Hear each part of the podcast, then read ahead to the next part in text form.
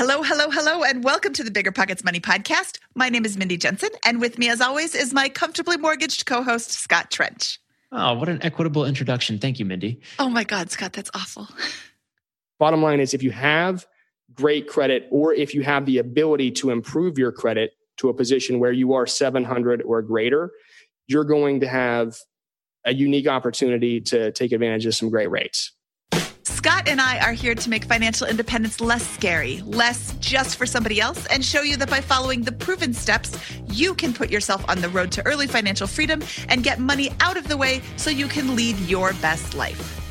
That's right. Whether you want to retire early and travel the world, take out a mortgage, or go on to make big-time investments in assets like real estate, we'll help you build a position capable of launching yourself towards those dreams.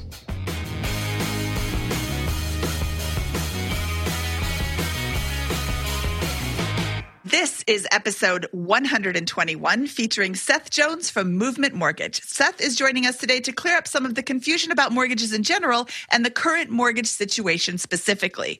We're going to talk about mortgage forbearance and how that can affect you in the future. We're also going to talk about refinancing, what qualifications lenders are looking for, and how you can make the most of these low rates. Remember when you had to pay to get a lead's phone number? It was like the dark ages until Deal Machine made skip tracing a thing of the past. Now, with your Deal Machine plan, you'll get unlimited access to phone numbers and contact information for no extra cost. That's right. Get high quality, reliable information trusted by leading financial institutions, all fully compliant with the federal Do Not Call list. Explore over 150 data points, including age, gender, marital status, occupation, and a ton more. Trust me, this is the data you need for off-market deals. With new filters, people flags, and color-coded phone numbers, lead management just got a ton easier. Ready to step up your investing game? Sign up for a Deal Machine plan today and gain immediate access to this unlimited treasure trove of contact information and phone numbers. Just head to dealmachine.com/BP. Transform your lead generation and deal-making strategies with Deal Machine. Sign up today and start exploring the unlimited possibilities at dealmachine.com/BP.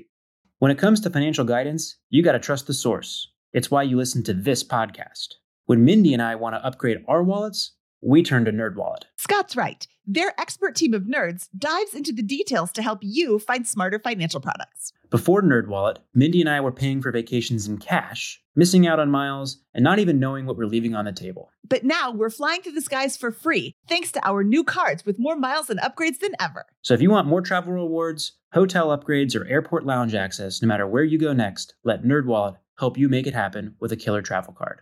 Don't wait to make smart financial decisions. Compare and find smarter credit cards, savings accounts, and more today at nerdwallet.com. NerdWallet. Finance smarter.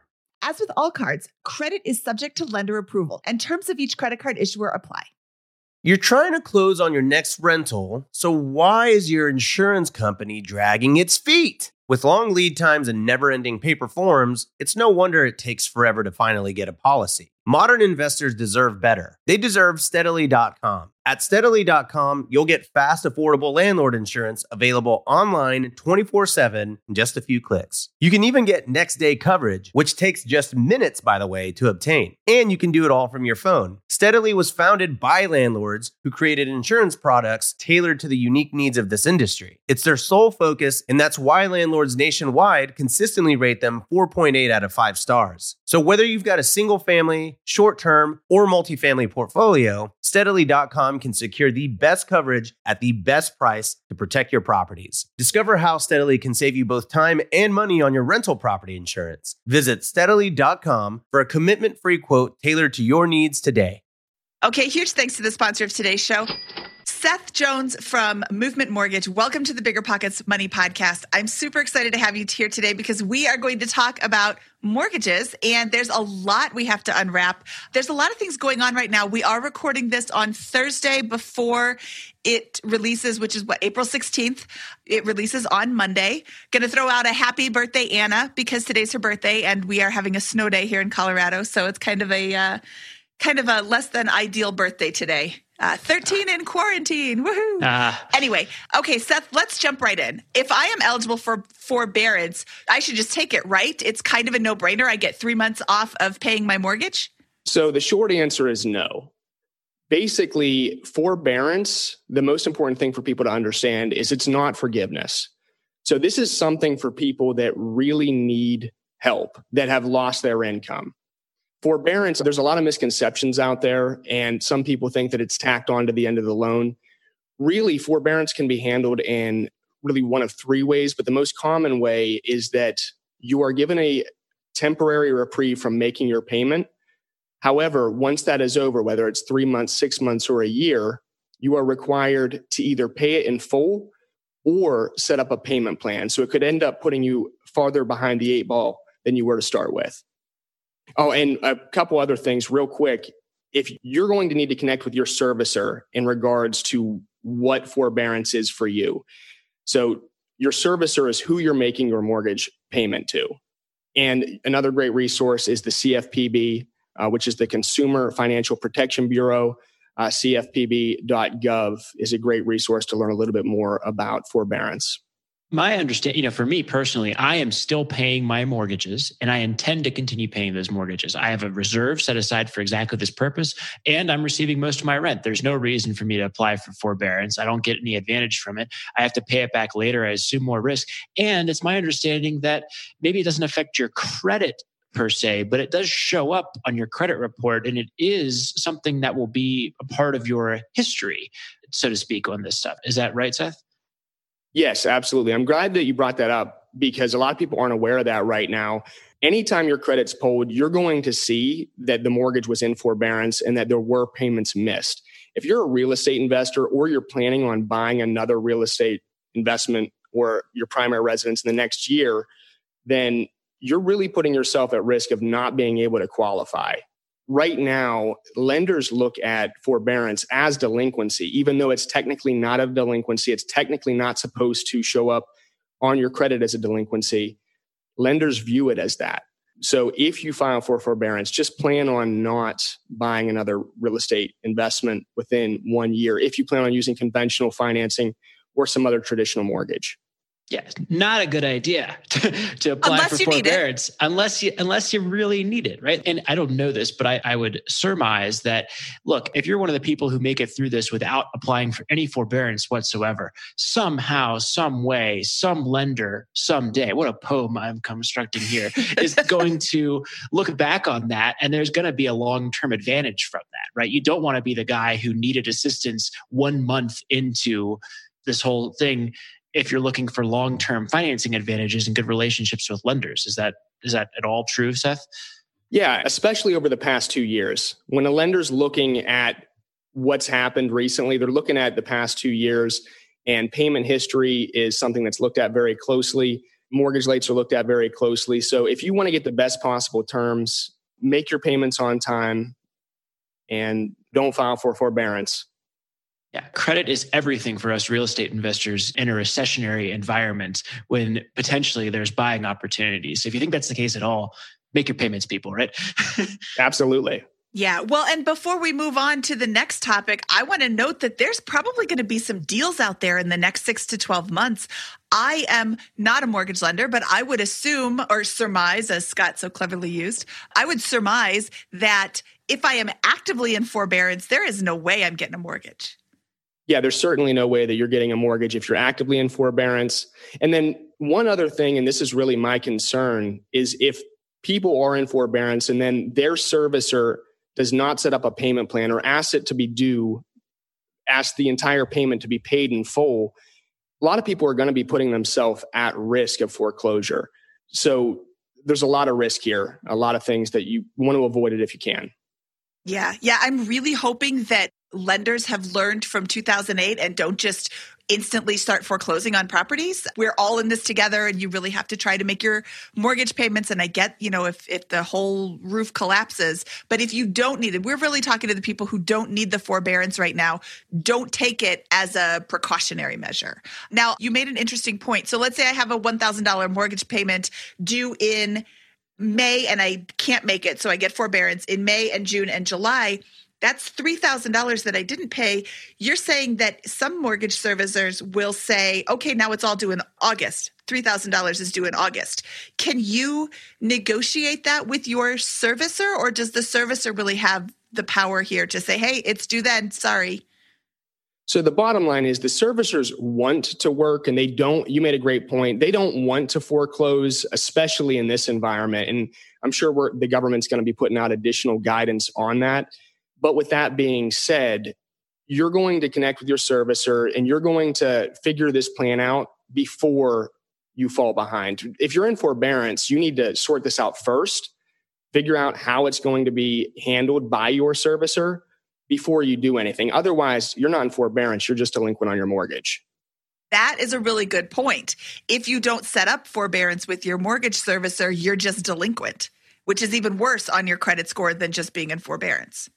I love this. Is there anything else we should know about forbearance before we move on to one of my burning questions for you, Seth? No, I think we covered it. All right. So I think the question that's on a lot of investors' mind, assuming you're not coming into a liquidity crunch, of course, is now a good time to refinance? Should I take a property that I've got some equity in and should I cash out refinance at a lower interest rate? You know, if I can pull out $50,000 and have the same payment, I have the same exact risk profile I have today with $50,000 more cash from that after that refinance. Should I consider doing a home equity line of credit? And what are the timelines with those types of things? Can you give us a little walkthrough about how an investor should be thinking through those types of questions? Absolutely. And the way that you just laid it out, if you're an investor and you have that opportunity, then that could potentially make a lot of sense. But it's really about what is your personal position and what are your goals? Too many people right now hear that interest rates are near all-time lows, which, by the way, it really depends on the type of mortgage you're pursuing because a lot of lenders are tightening up and some lenders are intentionally pricing themselves out of the market. Bottom line there is you want to shop around a little bit more now than you typically would. But when it comes to figuring out whether or not a refinance is right for you, you really want to think, okay, are you looking to just pay less interest? Are you looking to improve your cash flow or are you looking to pull cash out? If you're looking to reduce your interest, then you have a math problem that you need to sort out. And basically is, what are the closing costs for the refinance? And let's say just hypothetically, those closing costs are $5,000 to refinance that property. How much are you then saving in interest? But practically, how much are you saving per month on your mortgage payment? If there's $100 difference there from your existing mortgage payment to your new mortgage payment, then you just divide the total cost by your savings per month. And that'll tell you how long it's going to take to recoup that equity loss. And just to clarify, your equity loss, generally, that's just going to be stripped out of your property. You're not coming up with that out of pocket. But if you do go to sell the property, you're going to have $5,000 less equity coming to you. So make sure that if you are going to be pursuing a rate and term refinance, that you're going to be holding on to the property longer than it's going to take you to recoup.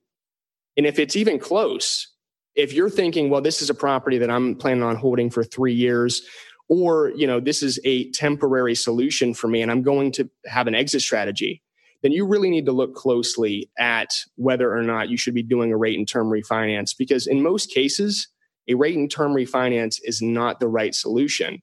There's another thing that a lot of people don't think about, and that is, where are you in your amortization schedule? And when I say that, that's just how far are you along in your mortgage? Because when you're starting a mortgage, especially if it's a 30-year mortgage, you're starting by paying primarily interest, and each payment you actually pay a little bit more principal over time. So if you're 10 years into your existing mortgage and you go to do a rate and term refinance, not only are you losing equity, and you may be able to reduce your payment, but you're starting over on a 30-year term. And now the amount that is being paid towards principal is going to be greatly reduced. So moving on just real quick from an interest rate and term refinance, obviously, if you have a good solid plan for pulling funds out right now, there's a lot of good reasons to do that, especially if you're trying to buffer your reserves or if you have an investment strategy that you're trying to implement. But again, that all comes down to the numbers and how solid your plan is.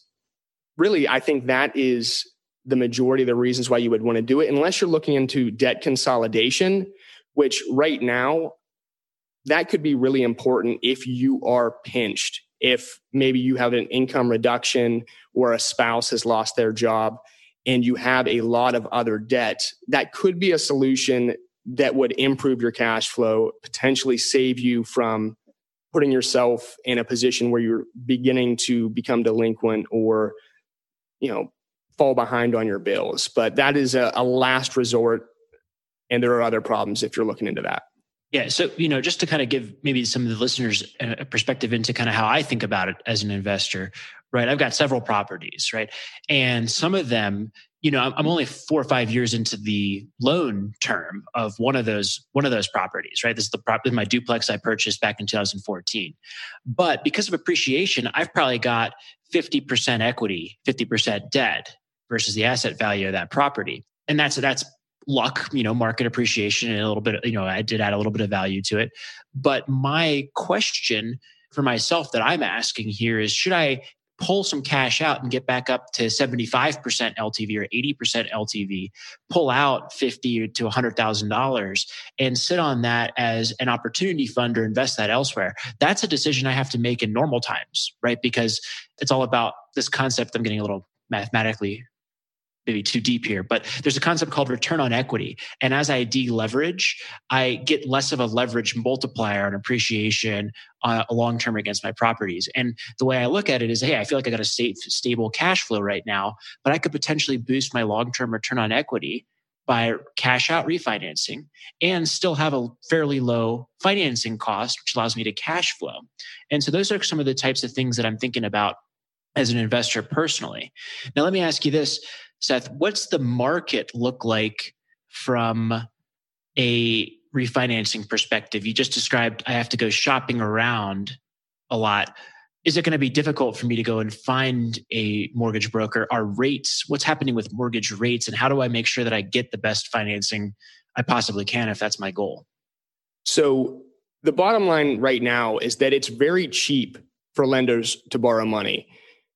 And I don't want to get too deep into that, but with that being said, lenders right now, and there's a full spectrum. I mean, there's news about what happened with JP Morgan Chase and how much they tightened up their guidelines for lending on mortgages, minimum credit score of 700, minimum down payment of 20%. Now, that is not going to be the way that most lenders handle that, but every type of lender is going to have a different risk profile, and they're going to look at how they're going to lend money a little bit differently. And it's based off of their personal financial position. If a lender is servicing mortgages, meaning that they are holding on to the mortgage and collecting payments for the mortgage, they have a lot more risk exposure because of the forbearance issue. So what that means really is that they are probably going to get tighter than some other types of lenders. But the easy way to sort of think about this is that if you're going to be looking for mortgages, there's just a lot of volatility. There's a lot of different responses. And you want to get opinions from, I would recommend a mortgage broker, probably a direct lender, and perhaps a bank, just to see the way that they're responding. Because typically, lenders are pretty competitive. Most lenders are 3 months ago, everybody was competing for the same buyers. Right now, that's not necessarily the case. Some lenders do not want to take on more business, and some lenders are looking to increase their market share. So I thought it was interesting, a couple of minutes ago, you said some lenders have purposely priced themselves out of the market. That sounds a lot like a contractor when you go and you get all these quotes and somebody's $5,000 and somebody's $7,000 and somebody's $20,000. You're like, why would he charge $20,000? Well, if you'll pay it, he'll do it. So with these lenders, if that's the only quote you can get is a 9% mortgage, well, maybe that's what you're going to get, or, you know, whatever. I don't know how they're pricing themselves out. I actually just refinanced on Friday. I signed all the papers and I got the check yesterday to fund the refinance. I bought this house that I'm sitting in right now for cash. It was a really gross house. It was the guy selling it needed to sell it. He needed it in a hurry, and cash was the most attractive thing to him. So I was able to get a discount on the price, and then I had to wait 6 months to refinance the property to pull out the cash. But yeah, the market at one point, it was like his rates were changing every hour. And It was really, really crazy. It seems that things have kind of settled down a little bit. I really like your comment about shopping around. Can you address the whole shopping around and pulling a hard pull on your credit score and that sort of thing? Because that's a misconception that I see a lot of people still not realizing that those rules have changed a little bit. Yes, and you can easily source this again on CFPB.gov. But really, if you're looking to shop around, from your initial credit pull, so from the time that you're pulling your credit specifically for a mortgage, not for something else, you have 45 days from that point to get quotes from other lenders or have your credit pulled from other lenders, and it will count as one inquiry against your credit score. You're still going to see those inquiries show up on your credit report, but they're not counting against your credit score. Okay. Let's say I get my credit pulled. What sort of ding is that to my credit? That is a great question. It's tough to answer because it really depends on how well established your credit history is. If you're a first-time home buyer and you have 3 lines of credit and a really small credit history, or I should say limited credit history, it's going to make a bigger difference than if you have a well-established credit history. But the bottom line is there's 6 major credit factors. Credit Karma is a great resource just to introduce you to what those factors are, regardless of whether or not those scores are entirely accurate. But it is the least weighted of those 6 credit factors. So bottom line is it's not going to make a huge impact on your credit score, especially if you have well-established credit. I think the big question for me that I'm really trying to get around to here is I talked to a lender a few weeks ago and said, hey, should I refinance when the Fed lowered their rates, right? And basically the answer I got was, hey, everybody's trying to refinance right now and mortgage brokers simply can't handle all of the excess business. So to your point, some mortgage brokers are trying to get out of the market unless someone's going to pay them a silly price, like JP Morgan, right? I don't know if maybe they're not doing silly price, but they're certainly limiting their price guidelines, right? So somebody might say, hey, yeah, sure, I'll originate a mortgage at a huge percentage point spread versus what you can actually get on the open market just because I have so much business right now that I can charge that, right? And what we're seeing there, in my estimation, is a shift from a buyer's market to a seller's market in the debt industry, right? Previously, all these brokers were competing very heavily for my business as an investor, as someone who wants a conventional mortgage. And now, overnight, because of the lower rates and all the uncertainty, everybody wants a mortgage. And the sellers of mortgages, mortgage brokers, have more business than they can handle. So the burning question I have is, if I wait a few more weeks or a few more months, do I have a good shot at getting lower rates on my refinance, or should I just go ahead and do it now? And if I shop around, I should be able to find what will likely be as competitive a rate as I'm likely to see in the next couple of months. How's that for a question? That's an awesome question, Scott. And that's really hard to answer because there's a lot of speculation there, but I'm going to do my best. So really, in terms of the rates, there's a lot of variables that are going to determine where the rates themselves go. And for anybody that's in the market and they want to know whether or not they're getting a competitive rate, one resource that I highly recommend is Mortgage News Daily. They have a daily rate survey that surveys a bunch of different lenders and puts together sort of an average rate for that day. So just a great resource if you're trying to figure out if what you're getting is competitive. But going back to your question, should you wait or should you look into it right now? I would recommend looking into it right now and being prepared right now because we don't know what's going to happen. But if it doesn't make sense for you financially to pull the trigger today based off of the terms that you're getting or the feedback that you're getting even, because as you both have alluded to, depending on the lender, the timelines for these processes can be extended. If it doesn't make sense based off what you're hearing, I think that there is a lot of reason why it could make sense to potentially wait and see, but you are running the risk by waiting that the dynamics of the market are going to change in a way that we couldn't foresee, just like they did when all of this started, that the great rates, historically low rates that we're currently dealing with right now will pass by. Okay. You know, I'm sitting in a relatively strong position, right, where this refinance would only help me by either buffering up my cash position or lowering my payment or a mixture of both, right? So it's not necessary for me either way. It makes sense right now at current rates to do that in some ways, if I want to beef up my cash position, it makes more sense the lower the rate is, obviously, because then I can pull out either more cash and maintain the same level of cash flow, or I can reduce my total financing cost, my cash outlay on a monthly basis by a greater degree. So in the context of that, what do you think? Since it makes sense now, maybe it makes more sense later, and I don't want to have to close on two loans. You're absolutely right. But if it makes sense now, I don't think that you should wait and see. I think that's a lot like trying to time the market. Okay. And I think that's a sort of a good way to think about it. So if it makes sense now, you may want to really dig into it and see if there's an option out there for you. And just to put it in context, the beginning of March 10th, we hit the lowest rates that we've ever seen. And we are near, within 0.25%, depending on the lender, because some lenders, as we mentioned, are pricing themselves out just on a conventional, and I'm not trying to jump around here, but conventional pricing is better than other types of pricing right now, just because of the risk profile and the general buyer profile associated with conventional financing.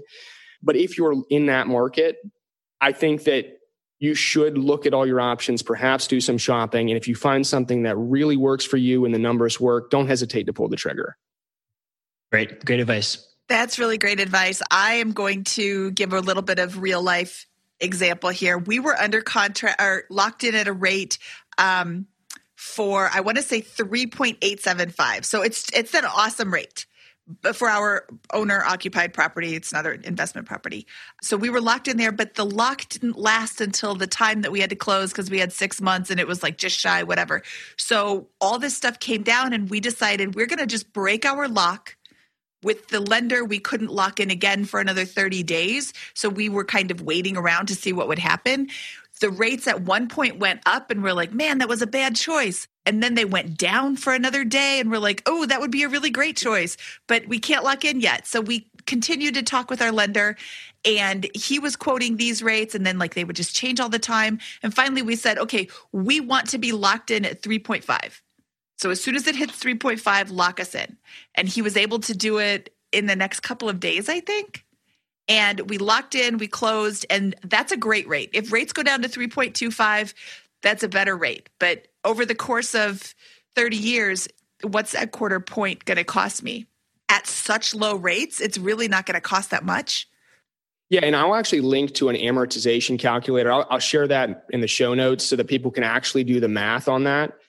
But I think you make a great point, Mindy, and that's something that I hadn't necessarily thought about before. If people are in the market right now, they should do the math on what would be a total win for them, just like you did at the 3.5. And if you have a preferred mortgage lender, let's say you've interviewed 3 mortgage lenders and you got the best pricing with one, they had great customer service, whatever, I would let them know, here's what a total win for me is. Let me know when it looks like we can do that. Yeah, that's a great point. And yeah, I have used this guy. This is now my 8th time using him. Sorry, you don't lend in Colorado or I would have called you, Seth. Well, hey, I appreciate it. All right, so we've talked about don't get forbearance if you don't need it. And we've talked about some of the things to think through around refinancing, which I think was a great discussion. What if I'm considering getting a new mortgage? Aside from the rates question that we were talking about, is the market going to get a little lower or higher rates downstream? Does it make sense now or later? Can you walk us through how a first-time homebuyer or first-time real estate investor should be thinking about their first mortgage? We know we're seeing credit tightening, maybe a little bit higher down payments potentially. What other things should we be thinking about? Maybe loss of income or whether the future rental income will count toward those loans? How should a new investor or home buyer think about that first-time mortgage? Great question. I think there's a lot to sort of cover there.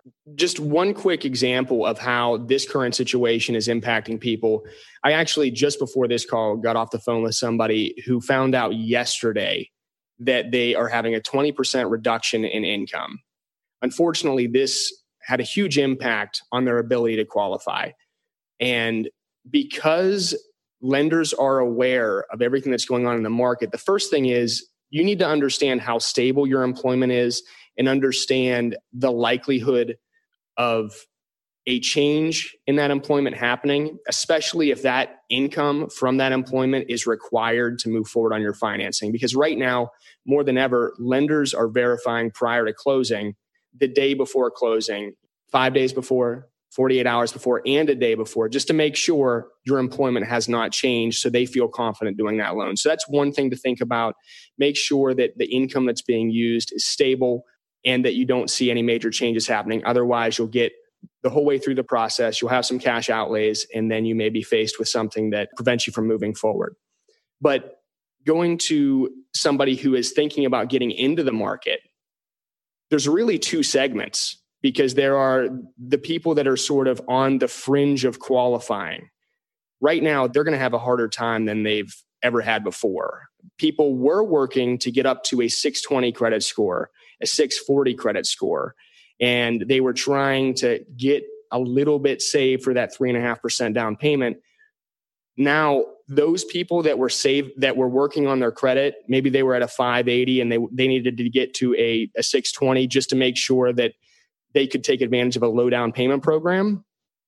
Those people, in many cases, are going to be pulled back from. And if you were working on that, it makes sense to talk to your lender that you were talking to. Make sure that you're aware of whatever changes may have happened and how that impacts your ability to qualify.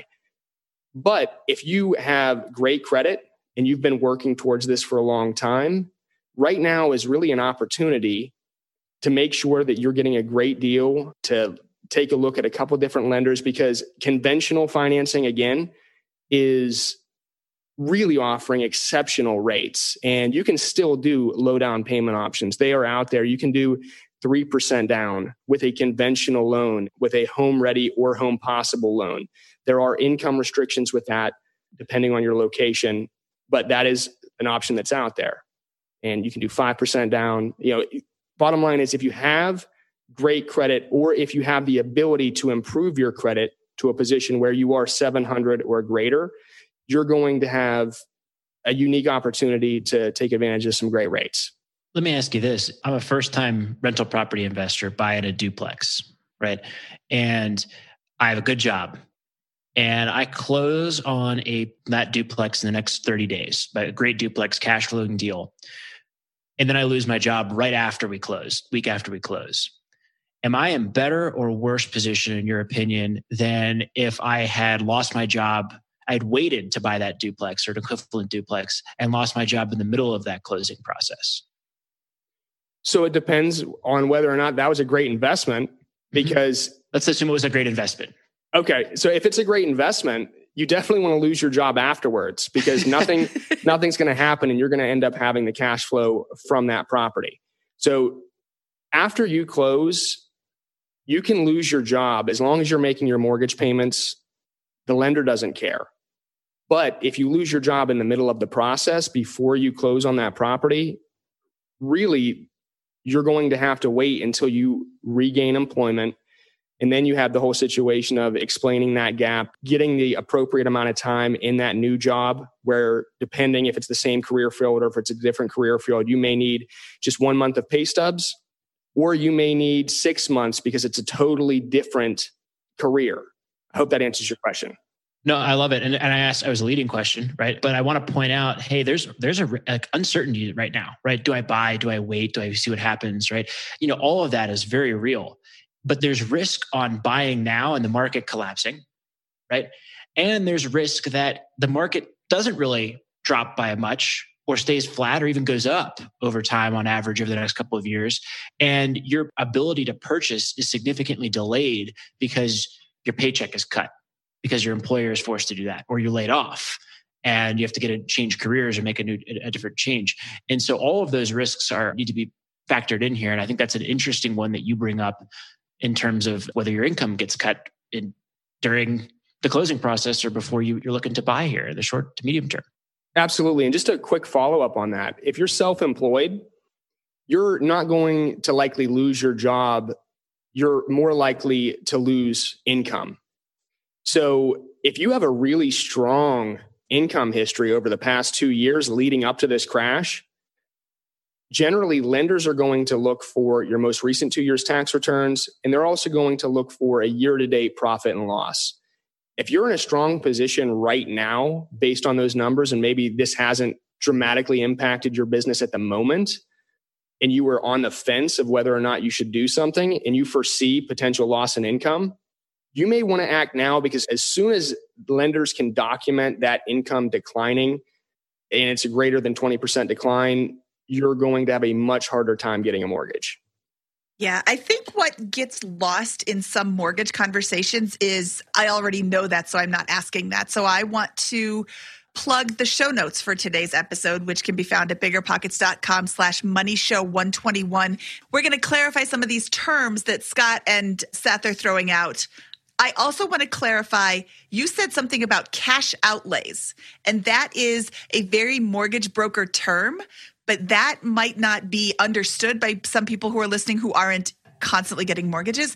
That means a fee that you have paid as the borrower that you don't get to recoup. So let's say you lost your job halfway through, you've paid for your appraisal, you've paid for, all these little things, you're paying that and you don't get that back. Your lender is not going to cut you a check for the $400 or $800 or whatever. So you don't get a guarantee on funding until when? I was going to say until close, but I guess that's maybe not true. Well, yeah, it actually depends on whether it's a purchase or a refinance, because on a refinance, you have a 3-day right of rescission.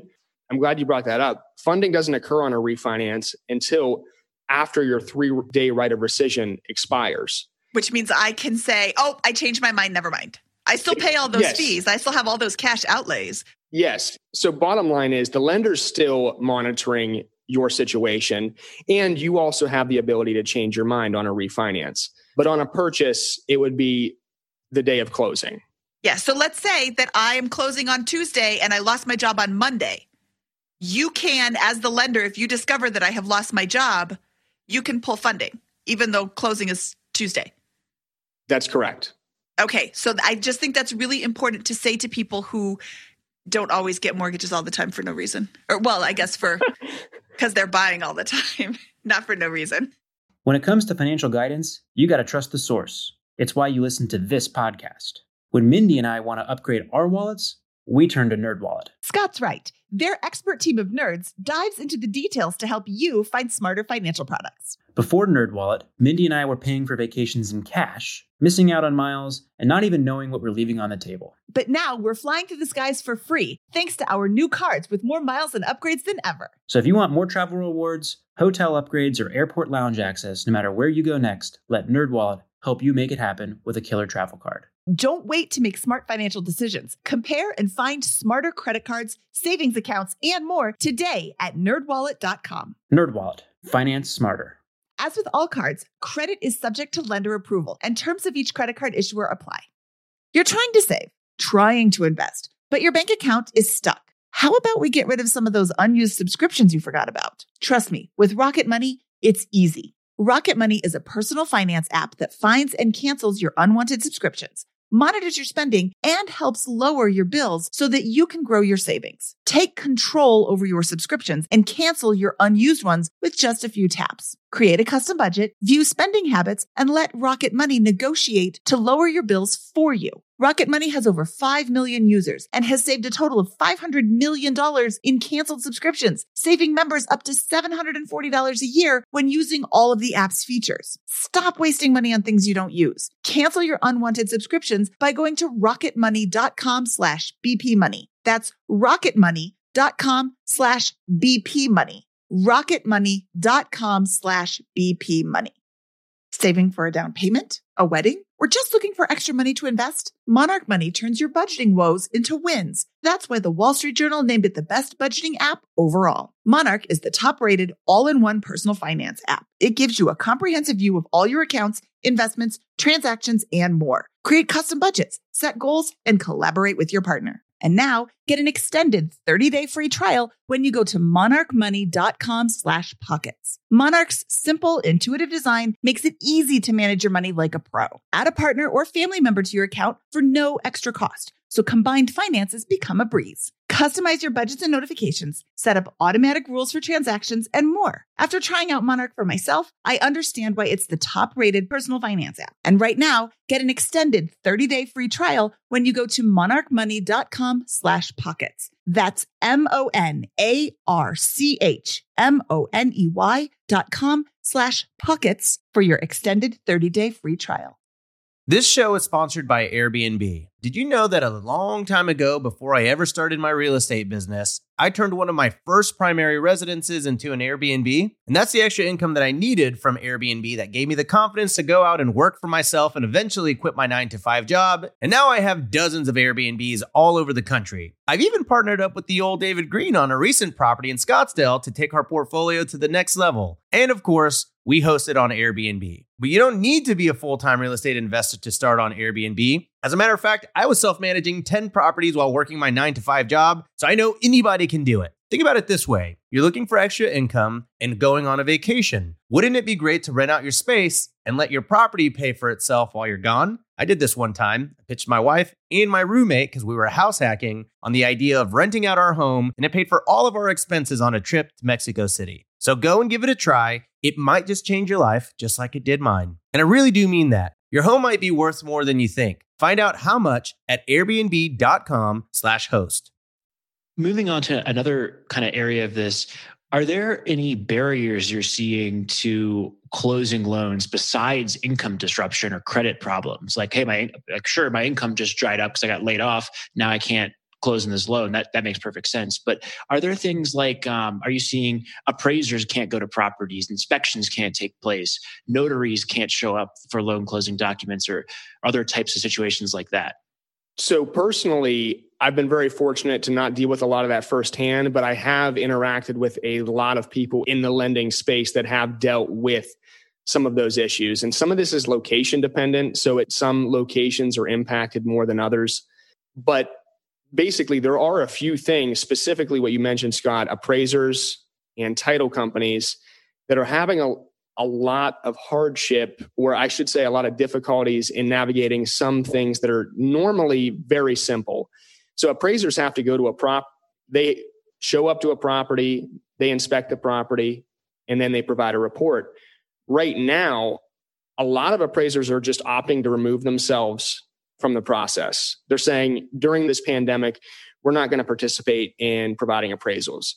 Well, we're in the middle of a refinance boom and people are still purchasing properties. So that means that there's far fewer appraisers available in the market to perform appraisals. And I have seen situations where appraisers decide they no longer want to pursue an appraisal. And this can lead to time delays and perhaps significant time delays. And in some cases, and Mindy, you mentioned a rate lock earlier. We'll probably have to explain that a little bit more in the show notes. But bottom line is, for a rate lock, you have a specific rate for a certain period of time. And after that time expires, you're either going to be paying more to extend that rate, or you're no longer going to be eligible for that rate. So when these time delays, like from appraisals, come up, it can impact other parts of the process. But title companies, the last closing that I attended, they were wearing masks. Some title companies are not doing in-person closings. Some are trying to navigate closings virtually, but there's a lot of red tape there that needs to be cut through. So that's very difficult. And then the only other thing that I would point out is there are what I call third-party verifications, which we were talking about the verification of employment earlier. And just a quick explanation of this.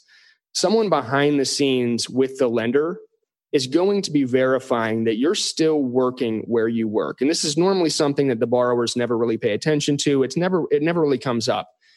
But when everyone is working from home and people are not at their normal workstations, these simple tasks can tend to, they can become issues, because maybe that big company is not responding to those HR emails the way they used to. Or maybe the fax number was the primary way that they gave that information. That's no longer working. So bottom line is there's a lot of obstacles or potential for delays, and those potential for delays can put you in a position where you could potentially lose the opportunity to follow through on that financing or that deal. Yeah. And just like the mortgage rates are so volatile right now and they're going up and down. And when you lock in a rate, that means this is your rate and it's guaranteed. They can't charge you anything else. It's guaranteed for what, 30 days, 45 days, whatever you decide to lock it in at. So if rates go up, you don't get that. Your rate doesn't go up. You stay in that same rate. So you'll have to, like you said, you might have to extend the rate lock, which costs you money, which is another cash outlay. Absolutely. Well, the other question I have is, are you seeing any lenders increasing their closing costs? Or, you know, we talked about rates, but besides the rate, is there anything I should be looking out for on closing costs and closing documents that might be priced higher or snuck in there that I should be looking out for? I'm really glad that you brought that up, Scott, because points are something that are really not understood by a lot of people that are sort of just getting into, just starting to understand the way that mortgages work. But points are directly tied to rate. So they are directly connected. So if there are points on a mortgage, that is directly tied to your rate. So bottom line is, yes, to answer your question, a lot of lenders, and this is the same idea of pricing themselves out, many lenders are pricing themselves out with additional expense. So if the mortgage was 4%, maybe it's now 4% with a point. And just to define what a point is 1% of your loan amount. So if you hear that term point and you have a $200,000 loan, that is $2,000 in additional closing costs. And you also can have irregular points, meaning it's not just 1 point or 2 points or et cetera. You can have a 1.5 points or any range from 0 to, in theory, 10. But yeah, many lenders are charging more and it is directly tied. So, I mean, some people are charging more in the rate. Some are charging more with points. But I hope that answers the question. I can clean that up a little bit if you'd like. No, just I'm going to get a card from my lender.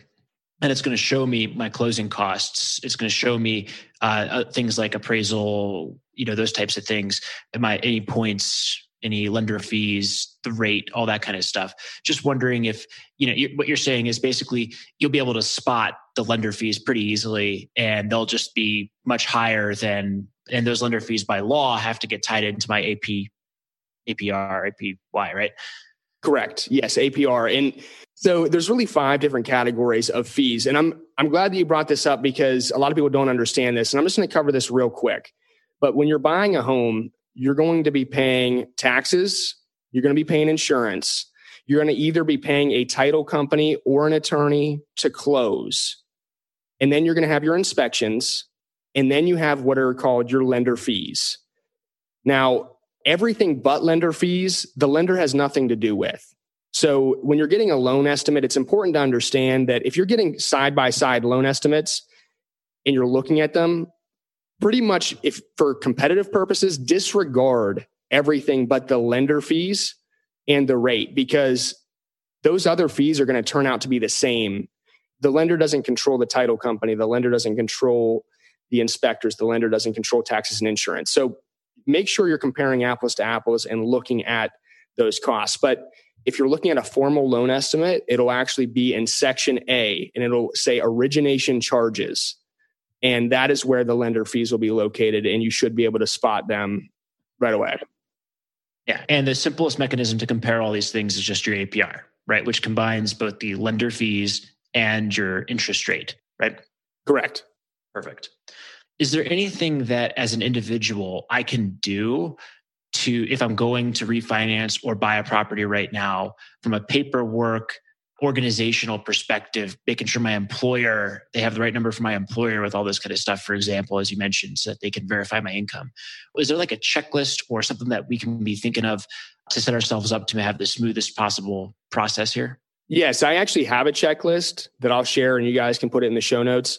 But the main thing is, are you W-2 or are you self-employed? Because they're going to be completely different processes. And if you're retired and you got Social Security income, or you're getting your pension, that's great. That's much simpler.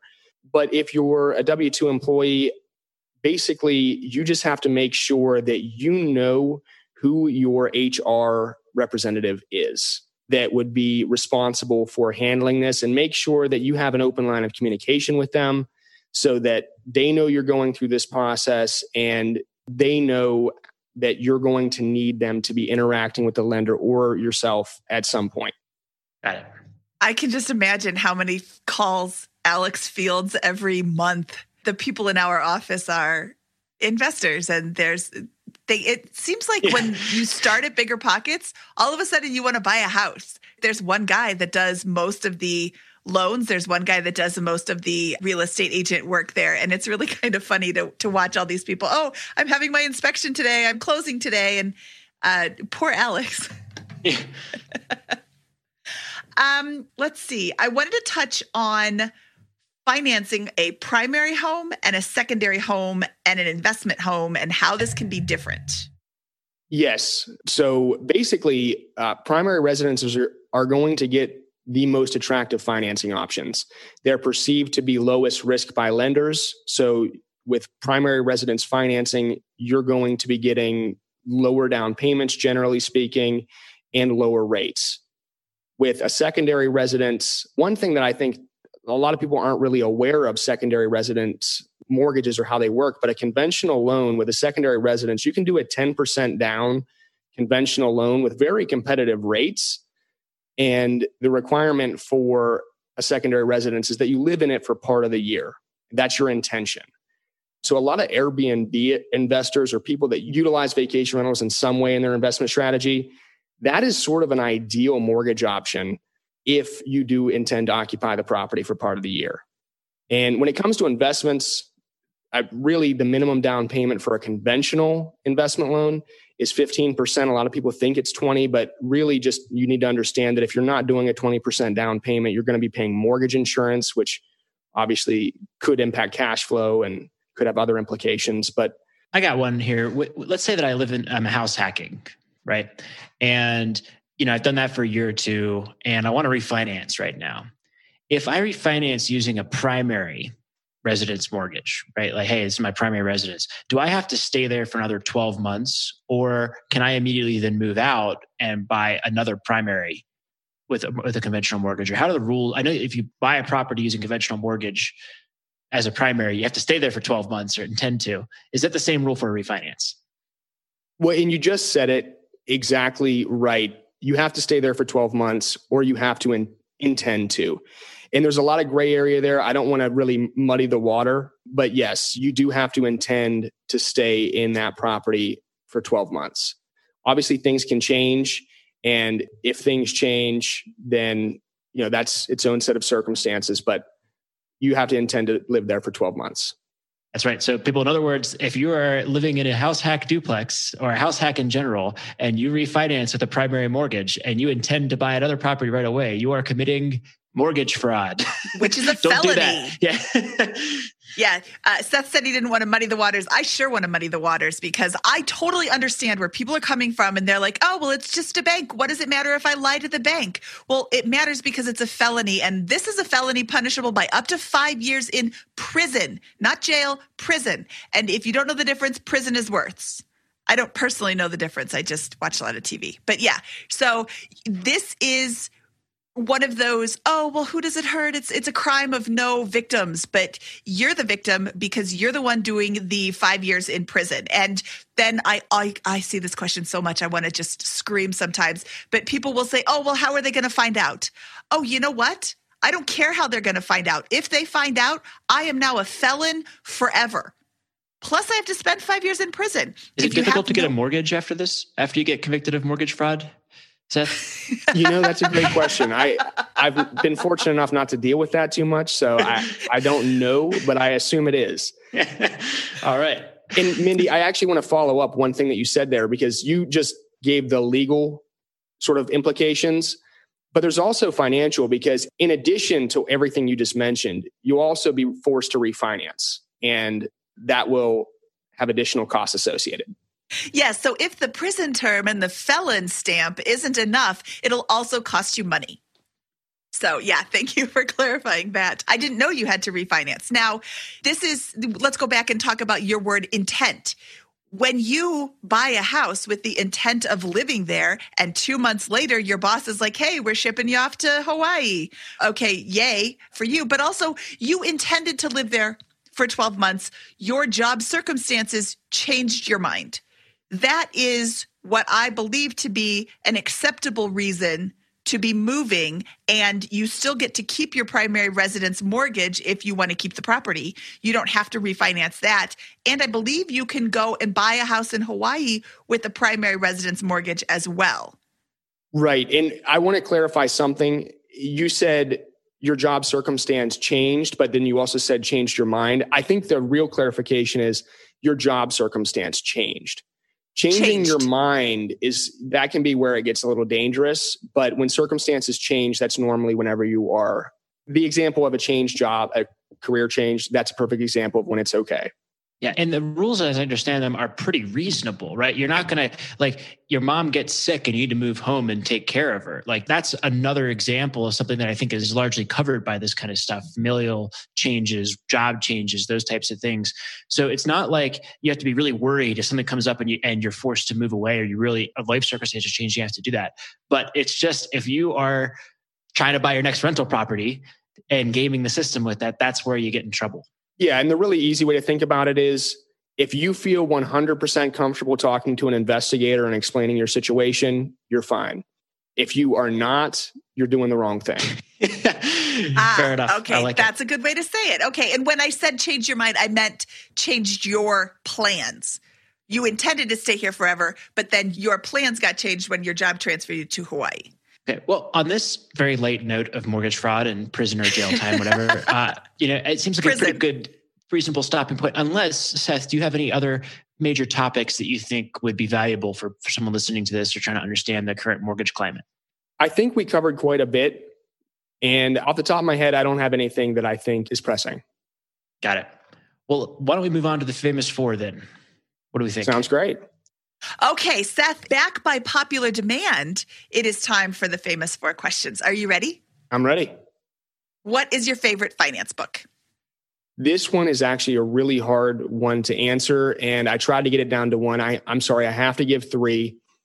J.L. Collins' book, The Simple Path to Wealth, I think is a must-read. Vicki Robbins, Your Money or Your Life, I think is a must-read. And I'm not being paid to say this, but if you are a young professional and you are considering what books you should be reading and you have not read Set for Life, you absolutely have to read that book. I'm a big fan of that book too. Thank you. Oh my goodness, Scott. Oh, I'm sorry, Seth. Who's the author of Set for Life? That would be Scott Trench. Well, thank you very much for the plug. That's very nice. And I will say all three of those authors have been on our podcast. That's right. Yeah, we'll link to their episodes on the BP Money Show in the show notes as well. So you can listen to them before you read those books. All right. What was your biggest money mistake? Well, let's hear your biggest money mistake. And then let's hear what you think the biggest mistake someone might make in the context of the current mortgage climate. Can we do both? Put you on the spot there? Yeah, absolutely. So my biggest money mistake was actually, it's pretty pronounced. I was very fortunate the way that it turned out, but whenever I was in the military and I was trying to figure out investing, I really didn't know what I was doing. I read quite a bit, but I read a mutual fund book, and it gave me the advice that I really just needed to evaluate. And I can't remember the book off the top of my head, but it mentioned how to evaluate mutual fund investments. And I ended up putting really all of my savings into a precious metals mutual fund without really understanding what I was doing. And I was very fortunate that I ended up selling once I realized that I did not know what I was doing. But that was a fund that ended up, that was right before 2008. And that mutual fund ended up going from $40 a share to, I believe it ended around $8 a share. And I really, that was definitely the biggest money mistake I've ever made. So what did you buy it at and what did you sell it at? I was buying it, and this was the precious metals fund that USAA had for a while, but I was buying it at around $23 a share. And it ended up, I actually sold it at $40 a share. So financially, I ended up doing fairly well with this, but in retrospect, I'm appalled by the decision to do that because I had 90% of my net worth tied up in precious metals. So this goes back to my favorite book, The Richest Man in Babylon. And he says, hey, invest in what you know. Invest your money with somebody who knows what they're doing too. So if you don't know what you're doing, The Simple Path to Wealth will tell you to invest in index funds, and that's a really interesting and easy way to invest. So I'm very glad you didn't lose any money. And we get back to the point of, precious metals do not generate cash flow. Precious metals, they're not going to appreciate necessarily in value. They're more of thought of by most people as a hedge against inflation. So it's a very difficult way to build long-term wealth, in my opinion, and I think the opinion of most people who study finance and investing over a long period of time. The way you make money is really by buying low, selling high, and their fluctuations of value relative to the dollar or whatever currency you're investing against, right? And so cash flow, yeah, absolutely. Yeah, you're not going to cash flow a precious metal, right? Right. So. I learned that later.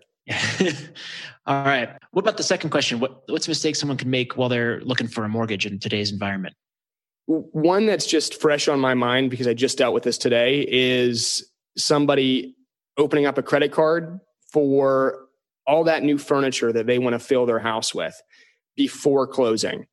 You definitely don't want to open any new debt before you close on your home. You don't want to get the car that matches the house. You don't want to fill your house with furniture before you close. Those are things that you always do your best as a mortgage lender to prepare your clients for, but you just want to make sure that you're not doing that. Every once in a while, we get a post on the forums of Bigger Pockets. I just quit my job and now I'm going to go buy my first property. And this reminds me a little bit of that. It's like, no, right. Dude, you don't quit your job right before you close your loan.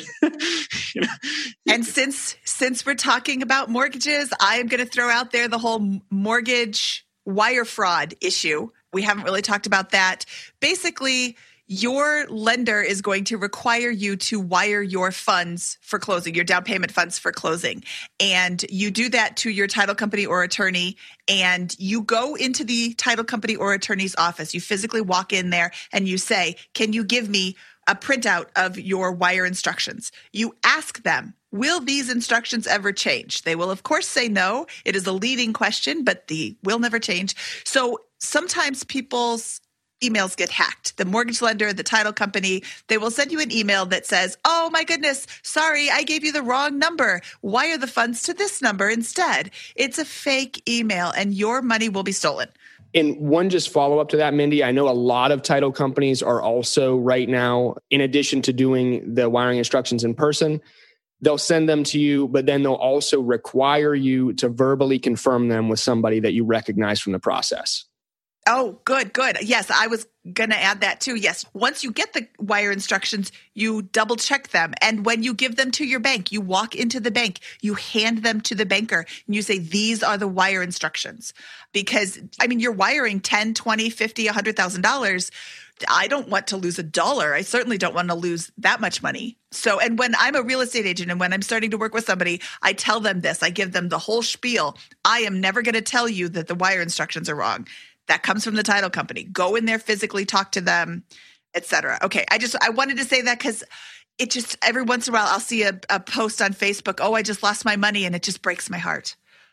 Okay, on that happy note, what is your best piece of advice for people who are just starting out? So I think that it would just be to get connected. I think that the Bigger Pockets Money Facebook group is an awesome group to get started if you're looking for advice. A lot of people talk about getting a mentor. There's nothing better than biggerpockets.com or a Facebook group. It doesn't necessarily, doesn't have to be a particular one, but where you can crowdsource feedback. So you can ask a question and you're going to get 20 different answers to your question.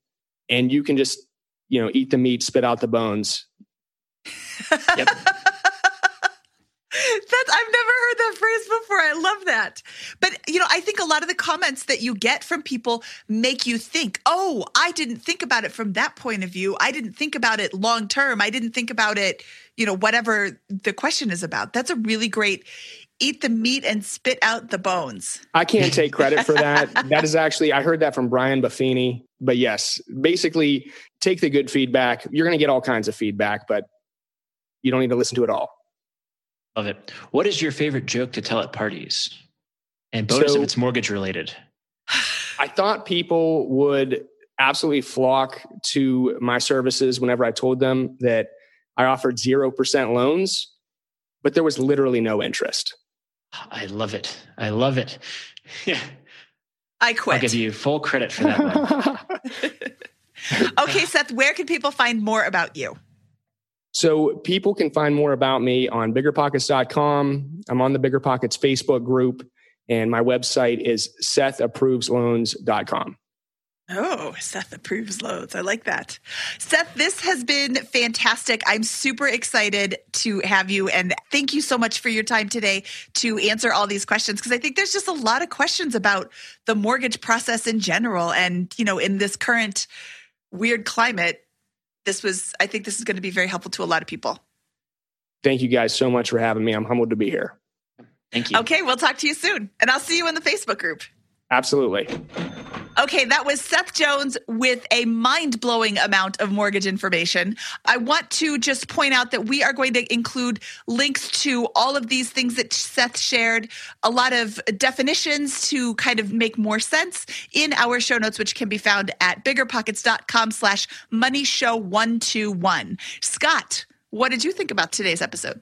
Well, I really thought it was a first-rate episode, Mindy. I really thought that he had a lot of good things to say about the current mortgage climate. I learned a lot. I thought it was a lot of fun and really just action-packed with information and tips and tricks. And I think I am gonna take action based on this podcast on my own personal situation and kind of begin the process of refinancing a couple of my properties. Good. You know, I think that having an idea of what mortgage rate you're looking for is a good choice and can help you really take advantage of these amazing rates that we're having. A couple more links I wanted to share is Bigger Pockets has a loans page. You can find that at biggerpockets.com/loans. And we have a mortgage calculator, and we will include links to all of those things in our show notes.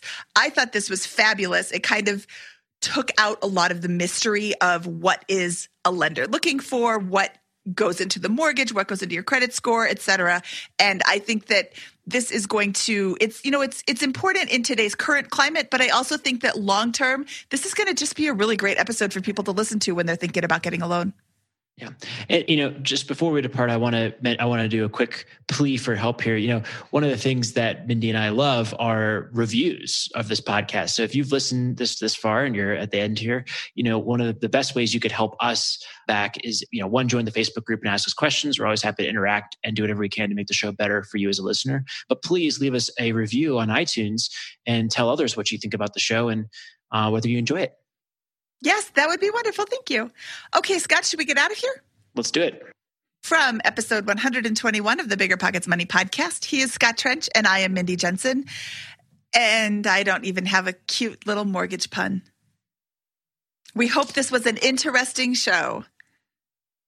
We hope you listen to this show with interest. This mortgage conversation is just really dying alone. Okay, bye. Bye.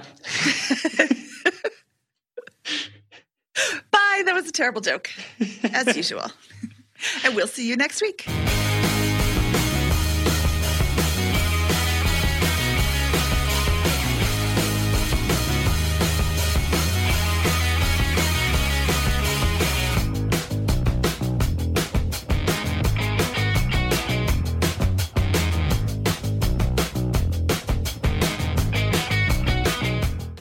Reason small multifamily investing is so popular in the Bigger Pockets community. With just a 3.5% down payment, you can own up to 4 different units. Think about it. If you house hack and live in one of the units, you still have 3 different groups of tenants helping to pay down your mortgage each month, 4 kitchens and bathrooms you can renovate to increase your property value, 4 different Airbnbs, medium-term rentals, or other rental strategies you can try in one property, all in just one transaction. Of course, the question is, where do you find a small multifamily property that you can afford? Which market and which deal is best for you? Once you close, how do you manage it, optimize it, keep scaling, and living your life without being tied down by 4 leaky toilets or 4 fussy tenants? These are all great questions, all to be answered in the upcoming Small Multifamily Bootcamp with Chris Lopez and Leica Devtha. So if you're serious about growing your portfolio with this highly efficient strategy, head to biggerpockets.com/4 today and join us in the Small Multifamily Bootcamp. That's biggerpockets.com/FOUR. See you there.